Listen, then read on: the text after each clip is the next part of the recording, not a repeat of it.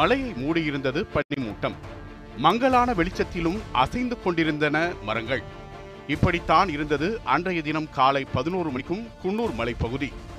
ஆனால் இது அடுத்த சில மணித்துளிகளில் மாறியது. பனிமலை பற்றி எரிந்தது. நஞ்சப்பா சத்திரம் அருகே பெரும் சத்தத்துடன் ஏதோ வெடித்து சிதறுவதை அறிந்த மக்கள் பதறியடித்துக் கொண்டு அங்கு சென்ற பிறகுதான் என்ன நடந்தது என்பதே தெரிந்தது. இரண்டு துண்டுகளாகி கிடந்த ராணுவ ஹெலிகாப்டரை கண்டதும் கிராம மக்கள் மிரண்டுதான் போனார்கள். தீயை அணைக்கும் போராட்டம் ஒருபுறம் ஹெலிகாப்டரில் பயணித்தவர்களை காப்பாற்றும் போராட்டம் மறுபுறம். அடுத்த சில மணி நேரங்களில் பதிமூன்று பேரை பலிகொண்ட அந்த பயங்கர விபத்து குறித்த தகவல்கள் வெளிவந்துவிட்டன. குன்னூரில் வெந்து தணிந்த நஞ்சப்பா சத்திரம் பகுதி மட்டும் அமைதியடையவில்லை. நாட்டையே உலுக்கிய இந்த கோர விபத்தில் முப்படை தலைமை தளபதியும் அவரது மனைவியும் கூட உயிரிழந்ததுதான் பல்வேறு கேள்விகளுக்கும் வழிவகுத்திருக்கிறது. இரண்டாயிரத்து பதினைந்தாம் ஆண்டு லெப்டினன்ட் ஜெனரலாக இருந்தபோதும் இது போன்றதொரு விபத்தில் சிக்கி உயிர் பிழைத்திருக்கிறார் ஜெனரல் பிபின் ராவத். இந்திய விமானப்படைக்கு சொந்தமான ஹெலிகாப்டரில் பிபின் ராவத்துடன் மேலும் மூன்று பேர் பயணித்தனர். திம்மப்பூர் மாவட்ட விமானப்படை தளத்தில் ஹெலிகாப்டர் தரையிலிருந்து சுமார் இருபது அடி உயரத்தில் பறந்து கொண்டிருக்கும் போது விபத்துக்குள்ளானது. அப்போது பிபின் ராவத் உள்ளிட்ட அனைவரும் சிறிய காயங்களுடன் உயிர் தப்பினர். ஆனால் ஆறு ஆண்டுகளுக்கு பிறகு குன்னூர் அருகே நடந்த விபத்தில் அவரால் தப்பிக்க முடியவில்லை. கேப்டன் வருண் சிங்கை தவிர ஹெலிகாப்டரில் இருந்த எவருக்கும் அதிர்ஷ்டம் கைகூடவில்லை என்றுதான் சொல்ல வேண்டும். முப்படை தலைமை தளபதி உள்ளிட்ட அனைவரையும் சடலமாகத்தான் மீட்க முடிந்தது. இந்தியா இதுவரை எண்ணற்ற விபத்துக்களை சந்தித்திருக்கிறது. ஆனால் இப்படி ஒரு விபத்தென்பது நாட்டையே புரட்டி போட்டது. குறிப்பாக வான்வழி பயணத்தின் போது நடைபெற்ற விபத்துக்கள் நாட்டையே உழுக்கும் வகையிலானவை. அவற்றில் மிகவும் முக்கியத்துவம் வாய்ந்த ஒன்றாக பார்க்கப்பட்டது சுமார் 75 ஆண்டுகளுக்கு முன்பு நடந்தது. ஆம் நேதாஜி சுபாஷ் சந்திரபோஸின் இறப்புதான் அது. சுதந்திர போராட்டத்தின் போது அவர் இறப்பை சுற்றிய தகவல்கள் பெரிய அளவில் பேசப்பட்டன. இந்தியா சுதந்திரம் பெறுவதற்கு மூன்று ஆண்டுகளுக்கு முன்பு இரண்டாம் உலகப் போர் முடியும் தருவாயில் இருந்தது. அப்போதுதான் ஹிரோஷிமா நாகசாகி நகரங்களில் வீசப்பட்ட அணுகுண்டு தாக்குதலை தாக்குப்பிடிக்க முடியாமல் பிரிட்டிஷ் ராணுவத்திடம் சரணடைந்திருந்தது ஜப்பான். அத்தருணத்தில் சிங்கப்பூரில் ஐஎன்ஏ தலைமையகமான கதே மாளிகையில் இருந்தார் நேதாஜி சுபாஷ் சந்திரபோஸ் அவரை அங்கிருந்து வெளியேறிவிடும்படி தகவல் அனுப்பினார் அன்றைய ஜப்பான் அதிபர் டோஜோ. இதையடுத்து ஆயிரத்து தொள்ளாயிரத்து நாற்பத்தைந்து ஆகஸ்ட் பதினெட்டு அதிகாலை தன்னுடைய உதவியாளர் ஹபீபுர் ரஹ்மான் மற்றும் ஜப்பான் தளபதிகள் உட்பட ஒன்பது பேருடன் தனி விமானம் மூலம் சிங்கப்பூரை விட்டே புறப்பட்டார் நேதாஜி. எரிபொருள் நிரப்புவதற்காக இன்றைய தைவானாக இருக்கும் அன்றைய ஜப்பான் எல்லைக்குட்பட்ட மஞ்சூரியாவில் விமானம் தரையிறக்கப்பட்டுள்ளது. வழக்கம் போல் எரிபொருள் நிரப்பிவிட்டு நேதாஜி இந்தியா திரும்பி விடுவார் என்று எதிர்பார்த்தவர்களுக்கு அதிர்ச்சி அளிக்கும் செய்திதான் கிடைத்தது. நேதாஜி பயணம் செய்த விமானம் பகல் பன்னிரண்டு நாற்பத்தைந்து மணி அளவில் மஞ்சூரியாவை விட்டு புறப்படும் போது எதிர்பாராத விதமாக விபத்துக்குள்ளானதில் நேதாஜி உயிரிழந்து விட்டார் என அறிவிக்கப்பட்டது. அவரது உதவியாளர் ரஹ்மான் உள்ளிட்ட சிலர் காயங்களுடன் உயிர் தப்பினர் என்றும் தகவல் வந்து சேர்ந்தது. ஒருபுறம் அதிர்ச்சி என்றாலும் மறுபுறம் நேதாஜியின் அபிமானிகள் இந்த செய்தியை நம்பியிருக்கவில்லை. ஏனெனில் அதற்கு முன்பும் பலமுறை விமான விபத்தில் நேதாஜி இறந்துவிட்டார் என்பன போன்ற தகவல்கள் வெளிவந்திருக்கின்றன. பலரும் நேதாஜி சாகவில்லை என்றும் அரசின் திட்டமிட்ட சதியாக இருக்கலாம் என்ற ரீதியிலும் பேசத் தொடங்கினர். இந்தியா சுதந்திரம் அடைந்து காங்கிரஸ் தலைமையில் புதிய அரசு பொறுப்பேற்ற பிறகு ஆயிரத்து தொள்ளாயிரத்து ஐம்பத்தாறில் இந்திய ராணுவத்தில் லெப்டினென்ட்டாக இருந்த ஷானவாஸ் கான் தலைமையில் விசாரணை ஆணையம் அமைத்து உத்தரவிட்டார் ஜவஹர்லால் நேரு. ஓராண்டுக்குள் விசாரணையை முடித்த ஷானவாஸ் கான் நேதாஜி விமான விபத்தில் இறந்துவிட்டார் என்று ஆயிரத்து தொள்ளாயிரத்து ஐம்பத்தி ஏழில் அறிக்கை சமர்ப்பித்தார். இந்த அறிக்கையை இரண்டு ஆண்டுகள் கழித்து நாடாளுமன்றத்தில் தாக்கல் செய்தது காங்கிரஸ் அரசு.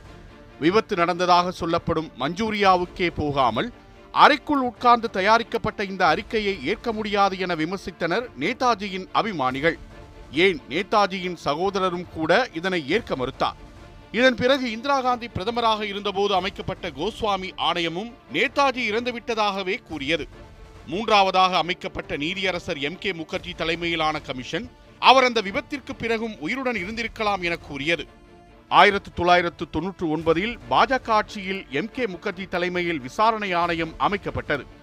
விமான விபத்து நடந்ததாக சொல்லப்படும் தைவான் நாட்டு அரசிடம் ஆயிரத்து தொள்ளாயிரத்து நாற்பத்தைந்து பிப்ரவரியிலிருந்து டிசம்பர் மாதம் வரை நடந்த விமான விபத்துக்கள் பற்றிய விவரங்களை கேட்டது முகர்ஜி ஆணையம்.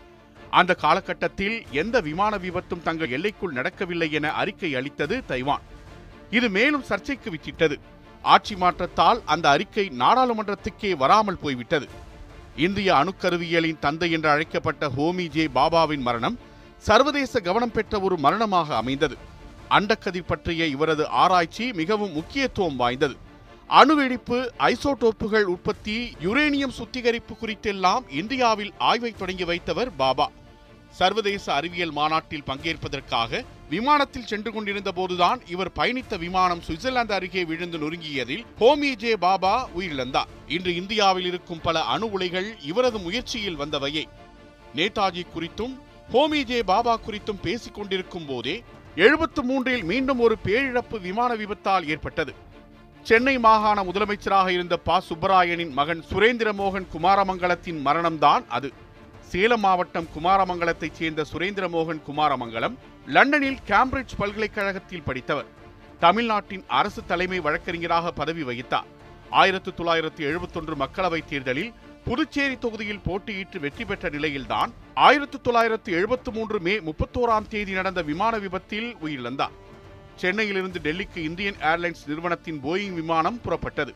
இரவு ஒன்பது ஐம்பத்தி இரண்டு மணிக்கு விமானம் டெல்லி சென்றிருக்க வேண்டும். அதற்கு முப்பது நிமிடத்துக்கு முன்பாக விமான நிலையத்துடன் விமானத்துக்கு இருந்த ரேடியோ தொடர்பு துண்டிக்கப்பட்டது. சிறிது நேரத்தில் விமானம் தெற்கு டெல்லியில் வசந்த் விஹார் என்ற இடத்தில் விழுந்து தூள் தூளாக சிதறியது. விபத்துக்குள்ளான அந்த விமானத்தில்தான் மத்திய அமைச்சர் மோகன் குமாரமங்கலம் கோவையைச் சேர்ந்த கம்யூனிஸ்ட் கட்சி பிரமுகரும் நாடாளுமன்ற உறுப்பினருமான பாலதண்டாயுதம் ஆகியோரும் பயணம் செய்தனர். மோகன் குமாரமங்கலம் பாலதண்டாயுதம் உட்பட நாற்பத்தெட்டு பேர் உடல் கருகி உயிரிழந்தனர். பதினேழு பேர் மட்டும் காயங்களுடன் உயிர் தப்பினர். உயிர் தப்பியவர்களில் மத்திய இணையமைச்சர் பாலகோவிந்தவர்மா தமிழ்நாட்டைச் சேர்ந்த காங்கிரஸ் எம்பி விஜயலட்சுமி ஆகியோர் அடக்கம். இவரது மகன் ரங்கராஜன் குமாரமங்கலம் பின்னாளில் நரசிம்மராவ் வாஜ்பாய் அரசுகளில் அமைச்சராக பதவி வகித்தவர். மகள் லலிதா குமாரமங்கலம் தேசிய மகளிர் ஆணையத்தின் தலைவராக இருந்தவர். ரங்கராஜன் குமாரமங்கலத்தின் மகனுக்கும் மோகன் குமாரமங்கலம் என்றே பெயரிட்டனர். நாற்பது ஆண்டுகளுக்கு பிறகு மோகன் குமாரமங்கலத்தின் குடும்பத்தில் மீண்டும் ஒரு விமான விபத்து சோகம் ஏற்பட்டது. ரங்கராஜன் குமாரமங்கலத்தின் சகோதரியான உமா முகர்ஜியின் மகன் முக்தேஷ் முகர்ஜியும் அவரது மனைவி ஜியா அமாவோ பாயும் எம்ஹெச் த்ரீ நாட் செவன் மலேசிய விமானத்தில் பயணம் செய்தபோது விமானம் திடீரென மாயமானது. மோகன் குமாரமங்கலம் குடும்பத்தில் இப்படியாக விமான விபத்து அரங்கேறியது என்றால் காங்கிரசின் தூணாக கருதப்பட்ட இந்திரா காந்தியின் குடும்பத்தில் ஒருவர் விமான விபத்தில் பலியாகி காங்கிரஸ் பேரியக்கத்தையே அசைத்து பார்த்தது.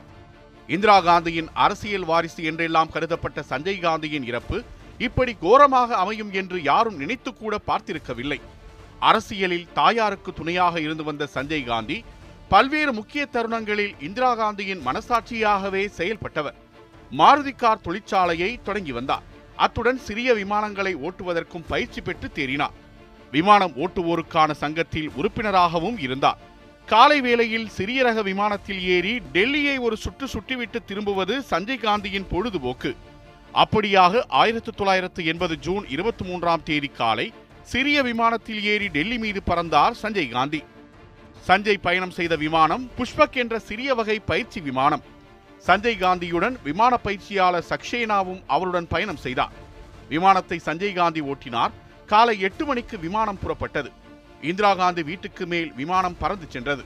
சிறிது நேரத்திற்கெல்லாம் விமானம் நொறுங்கி விழுந்தது. டுவெல் வெலிங்டன் கிரசன்ட் என்ற இடத்தில் உள்ள சஞ்சய் வீட்டுக்கு பின்புறத்திலேயே விமானம் விழுந்தது. விபத்து நடந்த இடம் நாடாளுமன்றத்தில் இருந்து இரண்டு மைல் தொலைவிலேயே இருந்தது. விமானம் மூன்று முறை வட்டமிட்டதாகவும் நான்காவது முறை வட்டமிடும் போது மரத்தில் மோதி நொறுங்கி விழுந்ததாகவும் விபத்தை நேரில் பார்த்தவர்கள் கூறினார்கள். விபத்து நடந்த இடத்திலேயே சஞ்சய் காந்தி இறந்துவிட்டார் என்ற தகவல் வெளியானது. சஞ்சய் காந்தியுடன் பயணம் செய்த சக்சேனாவும் மரணமடைந்தார் சஞ்சய் காந்தியின் உடல் இந்திரா காந்தியின் இல்லத்துக்கு பகல் ஒன்று நாற்பது மணி அளவில் கொண்டு செல்லப்பட்டது. சஞ்சய் காந்தியின் உடலை பார்த்ததும் இந்திரா காந்தி துயர் மிகுதியால் கதறி அழுதார். டெல்லியில் கடைகள் மூடப்பட்டன. அமைச்சர்கள் நாடாளுமன்ற உறுப்பினர்கள் பொதுமக்கள் என அனைவரும் சாறை சாரையாக வந்து சஞ்சய் காந்திக்கு இறுதி அஞ்சலி செலுத்தினர். இறுதி ஊர்வலம் யமுனை நதிக்கரையை அடைந்து அங்கு நேரு சமாதிக்கு அருகே அமைக்கப்பட்ட இடத்தில் சஞ்சய் காந்தி உடல் தகனம் செய்யப்பட்டது. இந்திரா காந்தி மீதான காழ்ப்புணர்ச்சியில் திட்டமிட்டு சஞ்சய் காந்தி கொல்லப்பட்டிருக்கலாம் என்றும் பேசப்பட்டது. ஆனால் விமானம் நொறுங்கி கிடந்த இடத்துக்கு இந்திரா காந்தி இரண்டு முறை சென்றதாக கூறப்படுவது ஏன் என்ற கேள்வியும் எழுப்பப்பட்டது.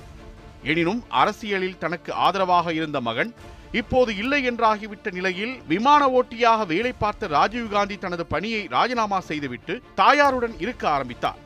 பச்சிலம் குழந்தையாக வருண் காந்தி இருந்தபோது சஞ்சய் விமான விபத்தில் உயிரிழந்ததால் மேனகா காந்தி தன் வாழ்க்கையே சூனியமாக்கப்பட்டதைப் போன்று உணர்ந்தார். சஞ்சய் காந்தியின் கோர மரணத்துக்கு பிறகு நாட்டில் பெரிய விபத்து இல்லை என்றுதான் பலரும் நினைத்தனர். ஆனால் பஞ்சாப் ஆளுநராக இருந்த சுரேந்திரநாத் உள்ளிட்டோர் ஆயிரத்தி தொள்ளாயிரத்து தொன்னூற்று நான்காம் ஆண்டு ஜூலை ஒன்பது அன்று விமான விபத்தில் மரணமடைந்தது அதனை மாற்றியமைத்தது. பதினான்கு இருக்கைகள் கொண்ட பீச் கிராஃப்ட் விமானத்தில் சண்டிகரிலிருந்து இமாச்சல பிரதேச மாநிலம் குழுவுக்கு சென்று கொண்டிருந்தார் ஆளுநர் சுரேந்திரநாத். இவர் இமாச்சல பிரதேச மாநிலத்துக்கும் கூடுதல் ஆளுநராக பணியாற்றிக் கொண்டிருந்தார். இந்த நிலையில்தான் இவர்கள் பயணித்த விமானம் திடீரென தனது பாதையிலிருந்து விலகி வேறு திசையில் பயணிக்க ஆரம்பித்தது. அடர்ந்த மூடுபனியில் அதன் பாதையை கண்டுபிடிக்க முடியாமல் உயரமான மலைப்பகுதியை நோக்கி பறந்தது. இந்த நிலையில்தான் மண்டி மாவட்டத்தில் உள்ள கம்ரூனாக் மலைத்தொடரில் விழுந்து நொறுங்கியது விமானம். இந்த கோர விபத்தில் ஆளுநர் சுரேந்திரநாத் அவரது மனைவி கார்கி தேவி குடும்ப உறுப்பினர்கள் எட்டு பேர் என மொத்தம் பதிமூன்று பேர் உயிரிழந்தனர். இந்த சம்பவம் நாடு முழுவதும் பெரும் சோகத்தை ஏற்படுத்தியது. தொழில்நுட்ப கோளாறு அல்லது விமானியின் பிழை காரணமாகவே விபத்து ஏற்பட்டிருக்கக்கூடும் என்று தெரிவித்தனர் சிவில் விமான போக்குவரத்து அதிகாரிகள். இந்த விபத்து நிகழ்ந்த அடுத்த மூன்றாவது ஆண்டில் இதே போன்றதொரு விபத்து அருணாச்சல பிரதேசத்தில் நடந்தது. அருணாச்சல பிரதேசத்தில் நடந்த விபத்துக்கும் தற்போது குன்னூரில் நடைபெற்ற விபத்துக்கும் இருக்கும் ஒற்றுமையே இரண்டிலும் ராணுவ அதிகாரிகள் பயணித்தனர் என்பதும் இரண்டிலும் மோசமான வானிலை காரணமாகவே விபத்து நடந்திருக்கலாம் என்பதும் தான் மோசமான வானிலை காரணமாக பனிமூடிய மலையில் மோதி ராணுவ ஹெலிகாப்டர் விழுந்து நொறுங்கியதில் பாதுகாப்புத்துறை இணையமைச்சர் என் வி என் சோமு மற்றும் மேஜர் ஜெனரல் ரமேஷ் சந்திரா நக்பால் மற்றும் விமான ஓட்டிகள் இருவர் உட்பட நான்கு பேர் உயிரிழந்தனர். அறுபது வயதான அமைச்சர் என் வி என் சோமு திமுகவை சேர்ந்தவர். சுமார் நாற்பது ஆண்டுகால அரசியல் அனுபவம் மிக்கவர். ஐக்கிய குஜரால் அமைச்சரவையில் பாதுகாப்புத்துறை இணையமைச்சராக இருந்தபோதுதான் ஆயிரத்து தொள்ளாயிரத்து தொன்னூற்றி ஏழு நவம்பர் பதினான்கு அன்று வடகிழக்கு பகுதிகளுக்கு இரண்டு நாள் பயணமாக மேஜர் ஜெனரலுடன் பயணித்திருந்தார். லூங்கார் செக்டரில் உள்ள தவாங்கிலிருந்து ஒன்றரை கிலோமீட்டர் தொலைவில் இருக்கும் போதே ஹெலிகாப்டருடனான கட்டுப்பாட்டு அறையின் தொடர்பு துண்டிக்கப்பட்டது.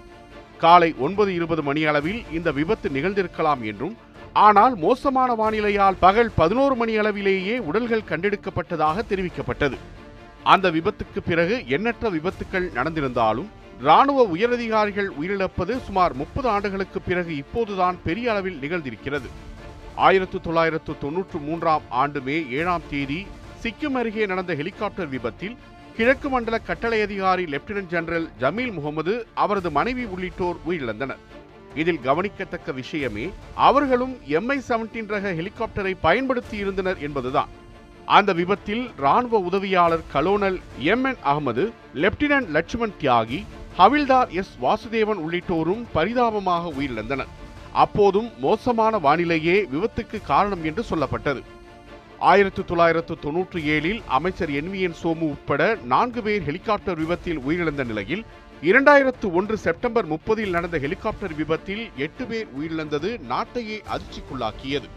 மக்களவைத் தேர்தலுக்கு முன்பு மூத்த நாடாளுமன்ற உறுப்பினரும் காங்கிரஸ் பிரதமர் வேட்பாளராக கருதப்பட்டவருமான மாதவராவ் சிந்தியா கான்பூரில் ஒரு பேரணியில் உரையாற்றுவதற்காக சென்று கொண்டிருந்தார்.